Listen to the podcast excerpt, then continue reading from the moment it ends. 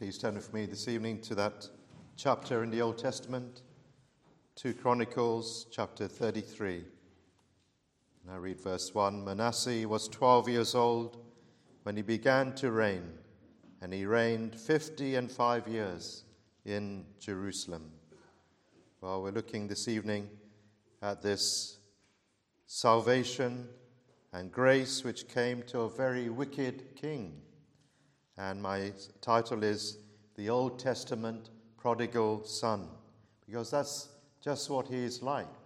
You're all familiar with the New Testament prodigal, how he went away from his father and lived in such a terrible way, total disregard, tried to get as far away from his father as he could, and only when he came to his senses then he came back to his father, came back, a picture of how we come back to God in repentance and faith when we, it dawns on us. That's the best place to be, to be near our God.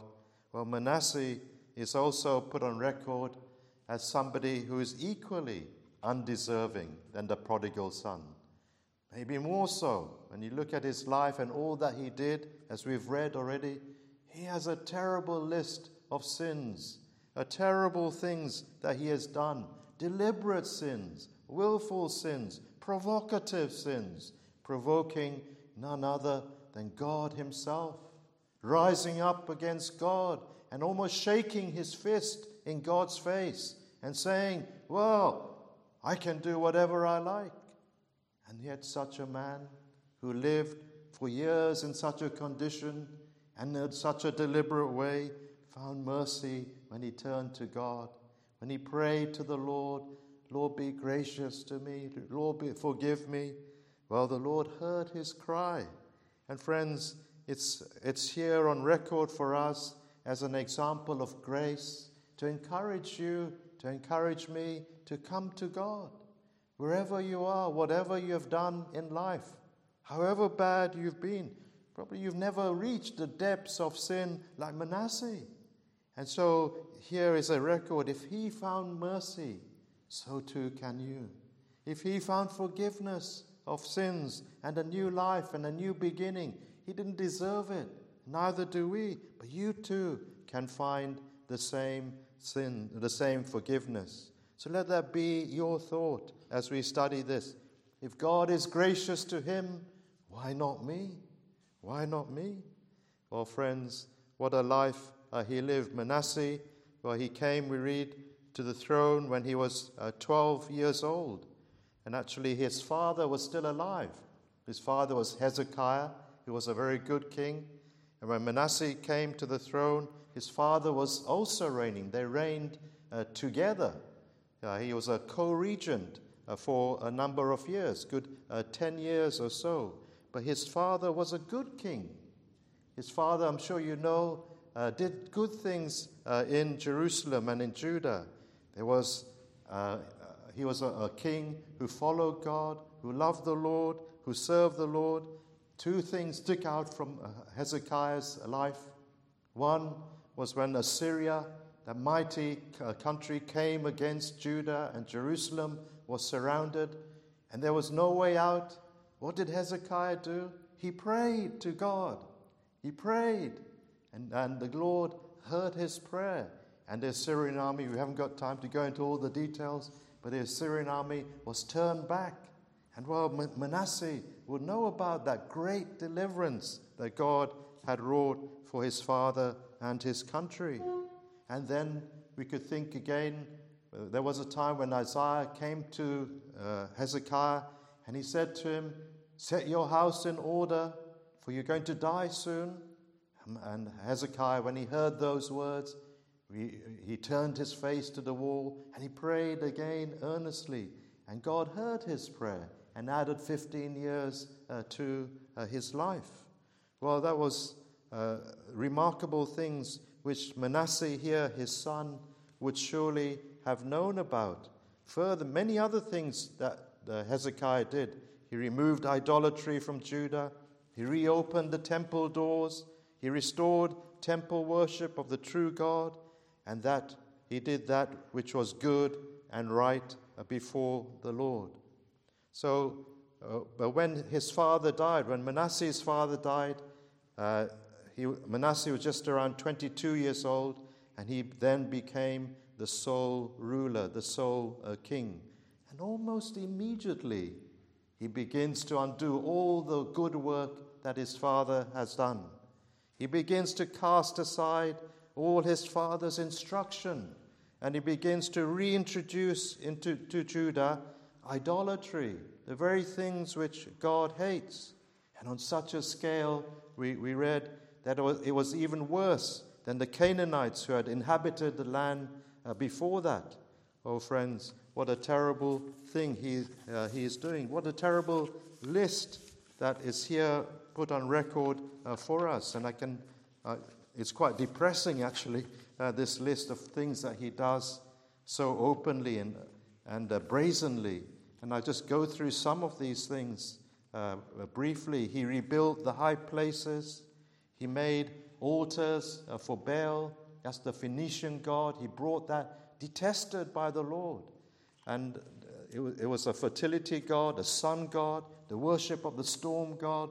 All these things were included uh, in Baal uh, worship. And it was connected with it were sexual orgies and this immoral uh, side to things, which made it very appealing uh, to people. And it was easy to pass on uh, to the people as he did later. The worship of the sun and the moon and the stars, forbidden by, and he would know this, but he's deliberately going out to do this with every act.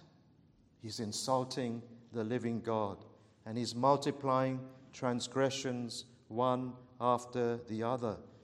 Not content with just in, reintroducing idolatry into the land, he brings it into the very house of God, into the very temple. We read that he put altars, verse 4, in the house of the Lord, whereof the Lord had said, In Jerusalem shall be um, um, um, shall my name be uh, forever.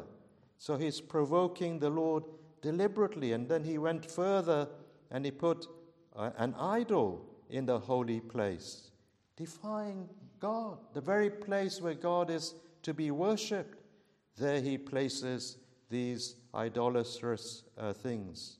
And then he goes, it goes on, he say, verse 6, he made his children to pass through the fire in the valley of the son of Hinnom. And that's, that's a, a wicked thing again to do. What's he doing? His very own children? Making to pass through the fire. This fire to Moloch, well, it was like a great hollow image, a brass image, and it was heated red hot. And the fire, uh, the fire was heated red hot, and then children were either passed through them or they were sacrificed on them till they sacrificed to death. And this is what he did with his own children. Oh, friends, what a terrible position uh, he is in. What a, how has he gone so far? And then look, it, the list goes on. He made Judah also to follow his ways. Not only did he just do it himself, he influenced others. He made it the national religion uh, in, in Judah, that they, in Israel, that they must follow uh, this, uh, uh, his ways. They too must be idolatrous. And then, even more, he goes on, uh, it goes on to say that he even filled Jerusalem with innocent uh, blood. Those who rejected him, those who told him that he shouldn't be doing these things, the prophets who reproved him, but he wouldn't listen to them. And he probably had them put away, done away with. This was the kind of person that he was. He multiplies transgressions one after the other, freely, deliberately, with all his heart and all his soul. He is engaged in these sins. Oh, as we would say today, his father would have turned in the grave to know that what his son was doing and the kind of life that he was living. But, friends, what a picture this is, also, isn't it, of our own society today? It's quite similar in some ways. Uh, we see even today what's the religion, the national religion of this country? Is it Christianity? Not anymore. Not anymore. People still in the Far East, they still think uh, we are a Christian country, but it's not. It's certainly not Christianity. Is it immorality? That seems to be more a, religion of the day. Sexual immorality seems higher in people's worship than the, the, the worship of the true God. There's a provoking of God in our society, friends. It's as if people are saying anything but God. That's what idolatry is, isn't it? Having something else in the place of the true God. And that's what our society is saying and grabbing hold of it and saying, well, anything but the true God. We want, uh, we'll, we'll latch on to anything. So evolution comes along and says, there is no true God. Everything is by chance. Everything is, can be, is naturally explained. We latch on to those things because we believe, we want to believe those things. But we, we are provoking the Lord by doing such things? Or isn't, aren't we guilty, friends, as a society, of forgetting God? Of forgetting our history? Isn't that a great insult to God? What great things God has done for our country. When we look back at our history, we have to marvel at the Lord's deliverances. Well, we can only name a few, we don't have time, but we think of the Spanish Armada, sent by Catholic Spain to invade this country. And what did God do? In answer to prayers, the prayers of his people, God sent a wind. And the, the Spanish Armada, all that fleet of ships that were coming this way, went in another direction. And then you could think as well of the, the, the, Catholic plot to blow up the Houses of Parliament. Well, that was, that was discovered at the very last moment. And Guido Fawkes was discovered there in the basement uh, of uh, the, the, Houses of Parliament. It wasn't a fluke by his discovered, it was God's deliverance, saving this country from the attempts of Catholicism to overtake it, to, to, rob, to rob it of uh, uh its Protestant uh, heritage. We look at our history and we see what a wonder, what a, a band of preachers have we have had uh, year after year, especially in the last century, or the 19th century and before, we should say. we look at men like C.H. Spurgeon, and you look at men like George Whitefield and John Wesley, who went up and down this land preaching the gospel of God's grace, and the whole nation was turned around, and the whole nation was saved from going further down into depravity and immorality by their preaching. All these are blessings, friends. How can we forget uh, these things? To do so is to be, it's an insult uh, to God. To say we don't want any of more of that old stuff. We don't want any more of that old kind of God and that old kind of living, and that we want to do whatever we want to do. We want to go our own way. Well, this is why did, has, why did uh, this, this king, Manasseh, live in such a way? Maybe because he thought, as a king, this is, I have a right to do that. No one's going to tell me any different. I can do whatever I choose. Now my, my dad's gone and he's out of the way. I am free to do as I choose. I can live as I like. It doesn't matter. I am king. I rule. My rules go. Isn't that us, friends? Is that you? You say to God, I'm, I'm not listening to you. You have no right. Somebody said that to me recently. It's up to me when I go to church. It's up to me whether I believe in God or not. Well, it's my life, it's my rules. It's so often we hear this saying, he felt no accountability of himself before God. He had no one to give accountability to because he was king, he was reigning, he could do as he liked. And we sometimes lose that sense well, we are responsible. I am responsible to God who made me and created me. I cannot uh, do as I like. Why did he behave like this? He had such a, a catalogue of sins, isn't it? Here we read off. And once again, friends, uh, we, may, we may be the same. We are the same. We may not have such a terrible list as he does, but we also have a catalogue of sins in our lives. lies, hypocrisy, envies, hatred, immorality. Uh, maybe we hurt people with our words. Maybe we're very proud. We give in uh, to our lusts. When we look and really examine our lives, we have to say there is more than one sin in us, idolatry even in us. We place something else before God. In some, in some places, they place the saints before God or Mary before God. That's idolatry, friends. Or we place somebody else before the living God. Or we place ourselves before God. Self idolatry. All these sins and so many more, really, we are guilty of. And we have nothing really to recommend us uh, to God. But why did he behave in this way, friends? Why did uh, this king, who had such a good upbringing, behave in this way? Well, in one sense, uh, he wanted to be, verse 2 tells us, like unto the abominations of the heathen. He wanted to be like the neighboring countries. He wanted uh, to follow in the same way. He didn't want to stick out as something different, to worship the true and living God. Well, they would be the only one in that, in that area. And maybe also uh, for maybe also for us, it might be something uh, similar. We may, we may say, Well, I don't want to be a Christian. It's not the popular thing to do. People don't go to church these days. People don't believe in God. The majority don't believe in God.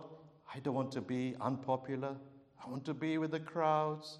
I want to be with my friends. I want to be in the, in the in group. And maybe that's a reason why people keep away from the Lord and continue uh, in opposition to him.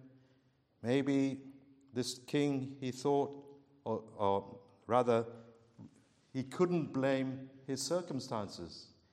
He couldn't say, Well, I've had a bad influence in my life, I've had a bad up, upbringing. That's not why he's behaving like this. He can't say that.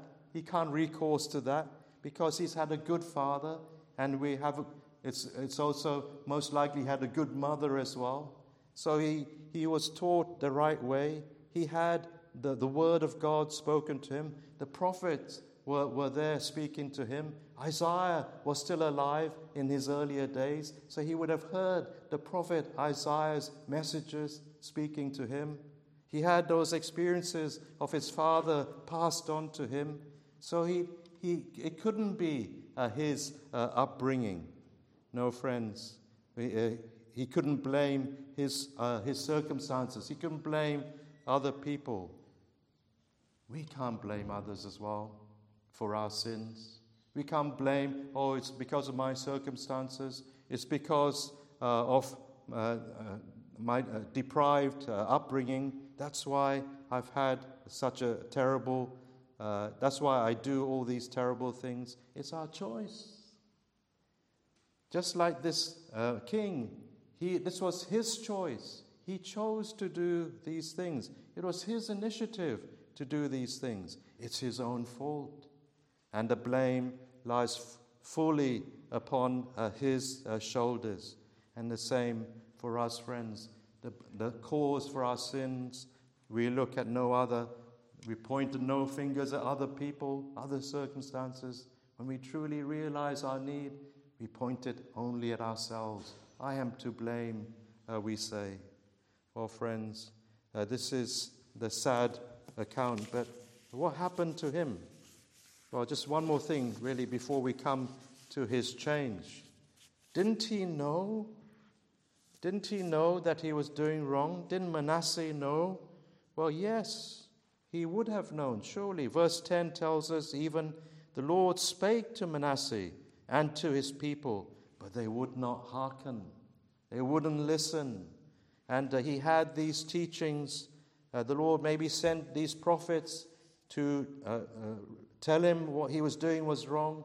He had his father's instructions at the back of his mind, but he overrid all these things. His own conscience would have troubled him as he was going about doing these things, especially in the early days when it first started.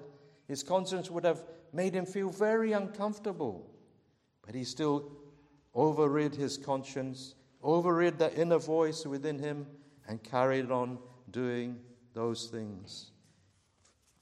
Conscience, friends, it's your friend. Don't, don't stifle it. Don't stifle it. It's your friend to tell you when things are, are right and when things are wrong. You know, I, I was uh, once looking at a friend's wedding photos, and uh, in almost every photo, there was this, this man. He was in, a guest, he was invited as well to the wedding, but he wasn't a close family member. But he was, he was appearing almost every photo that was taken. There he was at some point or other, in, the, in the corner or somewhere amongst the, the crowd. Even I think in the family photos, he was still there. Well, conscience is like that. Conscience appears in places where, where you wouldn't expect it. You, you're doing, doing something wrong, it keeps showing itself. It will keep uh, uh, reminding you this is not the way to go. This is not the thing to do. And you know it. We know it. We listen, we say, yes, conscience is right. But what do we do? Or maybe like those photos, you take a scissors, cut out that man so he's not in the photo. Well, that's what we do with conscience. We try and get rid of it, stifle it uh, in our lives. Look uh, what happened then to him in verse 11. Now God is beginning uh, to deal with him. The Lord brought upon them the captains of the host of the king of Assyria, which took Manasseh among the thorns. There he was trying to hide in a thorn bush, but he was found. And they bound him with fetters and chains and carried him to Babylon. A hook is put through his nose. He's shackled in his hands and his feet, and he's marched off to this foreign country, to Babylon, and there he is cast into a dirty dungeon. He's humbled. This is the king. And he's reach, he reaches this position. He's brought uh, to the end of himself. He's brought down by these things. This is God's doing to bring him to that position. And look, in the prison, what he does. Verse 12 When he was in affliction, he besought the Lord his God. He prayed earnestly to God and humbled himself greatly before the God of his fathers, and prayed unto him, and he was entreated of him, and heard his uh, supplication. He prays, he imp- implores uh, the Lord his God. He knows now already in this far off place. He doesn't pray to his idols. He doesn't, there's no mention of that. It's as if he's known all along this is the true God. And now, especially this humbling situation and this difficult situation that he's in, trapped. Maybe his life is in danger and soon to be taken away. And death is round the corner for him. And he cries earnestly to God for help and for pardon and for forgiveness. And will God hear his prayer? Maybe he thought, surely there is no hope for me. All that I have done, all that list of things I've done, great provocations against him, surely he will not hear my prayer. Surely he will turn me away. All my deliberate acts of wickedness and murder, how can God hear my prayer? But maybe, friends, even there he remembered his father. He remembered his father's instructions. Maybe he remembered the teaching of Isaiah and some of the words of Isaiah. Maybe some of things like this came to his mind. Isaiah uh, chapter 55 and verse 6 seek, seek ye the Lord while he may be found, call ye upon him while he is near. Let the wicked forsake his way, and the unrighteous man his thoughts and let him return unto the Lord, and he will have mercy upon him, and to our God, for he will abundantly pardon. And maybe that was in his mind. And then again, Isaiah chapter 1. Isaiah chapter 1 and verse 18. Uh, Come now and let us reason together, saith the Lord. Though your sins be as scarlet, they shall be as white as snow. Though they be red like crimson, they shall be as wool. Oh, what words! They will be like music to his ears. What? Forgiveness for me still? Mercy from God still? My sins are as red as scarlet. But the Lord here says, Come, come, let us reason uh, together. Though they are so, He will forgive us, He will forgive him and make him as white as snow. Well, that's what He did, friends. And like the prodigal son, he realizes what a fool he has been and, he pray, and comes to his senses and he prays, Lord, I've sinned greatly against you. Lord, I've provoked you by my idolatry. I've rebelled against you. I sinned against light. I offended you. I'm not worthy to be forgiven, but you're a merciful God, one who abundantly pardons. I have abundantly sinned. Oh Lord, abundantly pardon and forgive all my sin. Friend, will you pray like that? Will you pray this kind of prayer even tonight? He had some light, you have much more. He had some examples to help him, you have so much more. You not only have Isaiah, you have all the New Testament to help you. You have all the words of Christ to help you. So much more words of, and promises are given to you to believe, to come and receive forgiveness. So many more examples. We could talk about the Apostle Paul and how God saved him, who was so opposed uh, to Christians, and brought him into his kingdom by grace. Oh, friends, so many, one after the other after the other, could be presented to you to encourage you to come. You have so much more. Manasseh came with what he had. You have so much more. You have the cross.